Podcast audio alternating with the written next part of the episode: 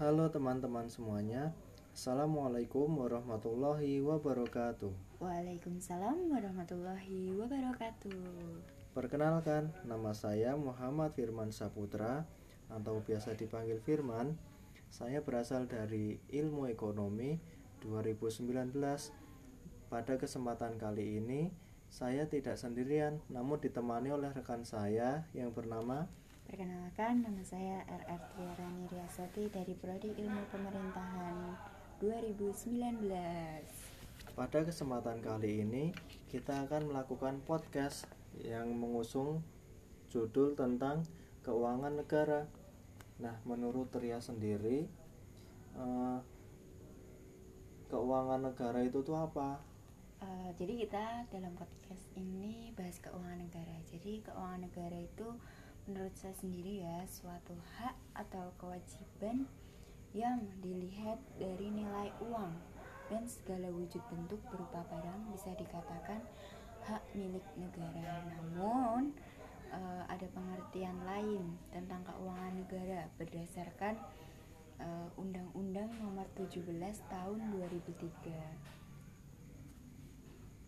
Nah, dari Undang-Undang Nomor 17 Tahun 2003 itu isinya tentang apa penjelasannya? Nah, pengertian dari keuangan negara menurut undang-undang tersebut, eh, keuangan negara itu adalah keuangan yang semua hak kewajiban dinilai dengan uang yang dapat dijadikan milik negara. Maksudnya hak untuk negara gitu. Karena keuangan ini sangat berpengaruh dengan keuangan publik khususnya dalam bidang ekonomi sih.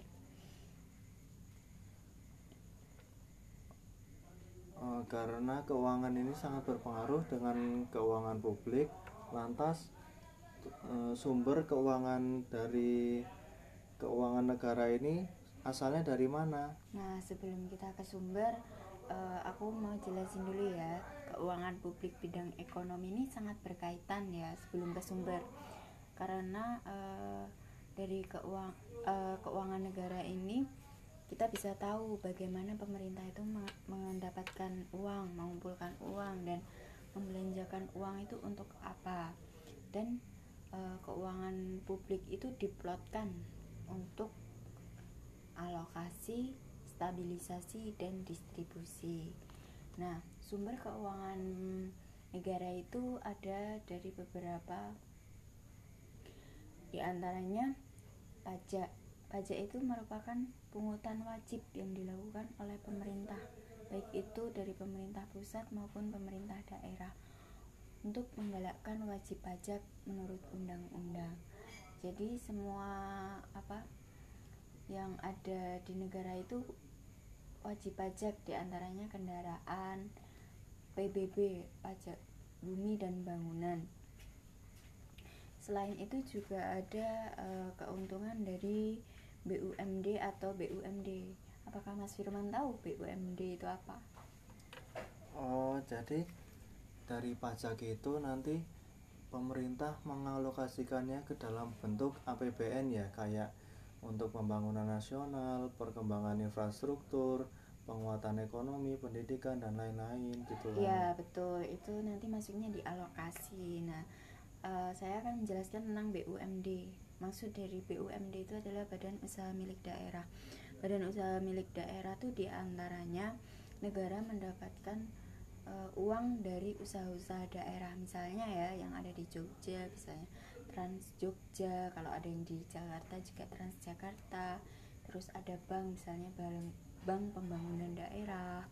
Terus ada air PDAM karena kan sangat dibutuhkan oleh masyarakat tuh Berarti dalam hal ini negara itu memberikan kewenangan ke daerah berupa uh, otonomi daerah untuk membang untuk kepala daerahnya itu mengembangkan daerahnya sendiri seperti itu kan ya kak? Iya, uh, jadi itu uh, yang bertanggung jawab sama keuangan daerah memang negara tapi itu yang mengatur itu daerah jadi sudah ada Eh, dialokasikan untuk daerah-daerah daerah yang mungkin terpencil. Misalnya ada yang mendapatkan otsus atau otonomi khusus misalnya di Papua gitu.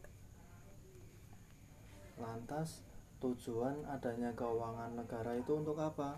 Nah di sini um, banyak tujuannya ya. Saya akan membahas beberapa tujuan adanya keuangan di negara Indonesia. Di antaranya uh, keuangan negara itu bertujuan untuk menyusun APBN dan rancangan perubahan APBN. Setiap tahunnya APBN itu eh, pasti dirancang berbeda-beda dan untuk kebutuhan eh, negara yang berbeda-beda karena setiap presiden itu mempunyai kebijakan yang berbeda-beda seperti zamannya SBY mungkin ke eh, pedestrian atau membangun kota. Kalau sekarang masanya Jokowi mungkin di infrastruktur misalnya jalan tol jadi ada trans Jawa gitu.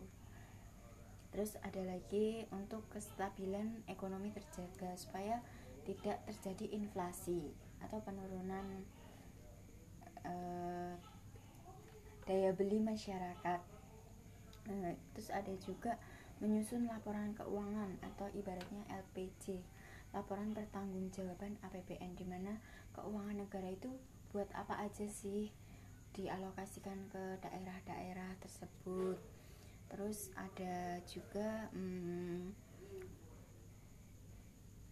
men, untuk melakukan perjanjian internasional di bidang uh, keuangan.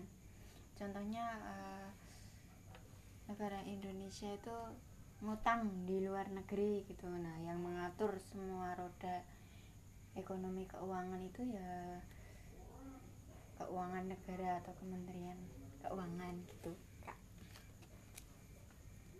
oh berarti dari adanya keuangan negara itu salah satunya juga digunakan untuk menjaga laju inflasi nah yeah. jadi biar inflasi di negara Indonesia itu tetap rendah negara juga perlu mengatur di bidang perekonomian. Jadi perekonomian itu tidak dibiarkan bergerak dengan sendirinya, namun negara perlu ikut campur tangan agar perekonomian di negara Indonesia itu dapat tetap terjaga dengan laju inflasi yang rendah.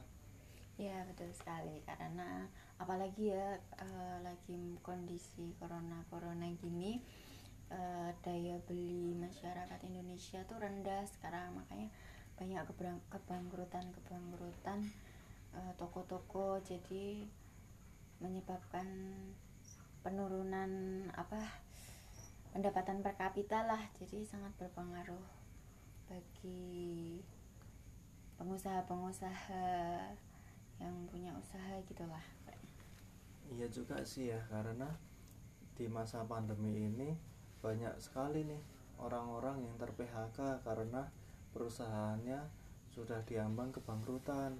Nah, untuk menghindari kebangkrutan yang lebih dalam, maka perusahaan memiliki jalan berupa PHK. Nah, di masa pandemi ini pemerintah pun tidak tinggal diam, namun juga pemerintah memberikan BLT berupa bantuan langsung tunai kepada masyarakat yang ter-PHK orang yang membutuhkan dan terdampak COVID. Ya betul sekali sih menurut Cak Firman gitu. Karena keuangan negara itu sangat uh, riskan buat kehidupan bernegara lah. Karena semua manusia juga butuh uang dan ekonomi bisa bergerak karena keuangan. Begitu Kak Firman. Wah mantap nih penjelasannya dari Ria e, mungkin sekian podcast kita kali ini. Kurang lebihnya mohon maaf teman-teman apabila ada kesalahan atau kekurangan. Sekian dari saya. Sekian dari saya juga. Makasih atas waktunya udah mendengarkan podcast kita hari ini.